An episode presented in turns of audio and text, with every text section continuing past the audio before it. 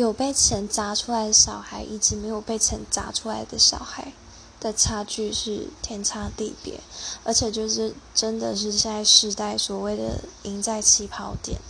已经不是努力就可以，可能真的有努力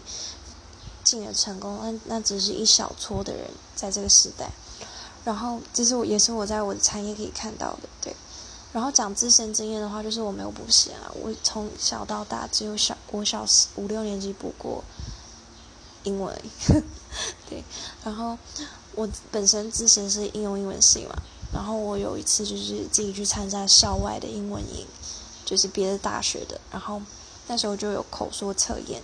我就被分到最高级组，因为那时候是用电话。结果后来发现他们英文超溜，政治、圣经什么都聊。后来问一个小朋友比我小一点，他又说他从小全美补习啊，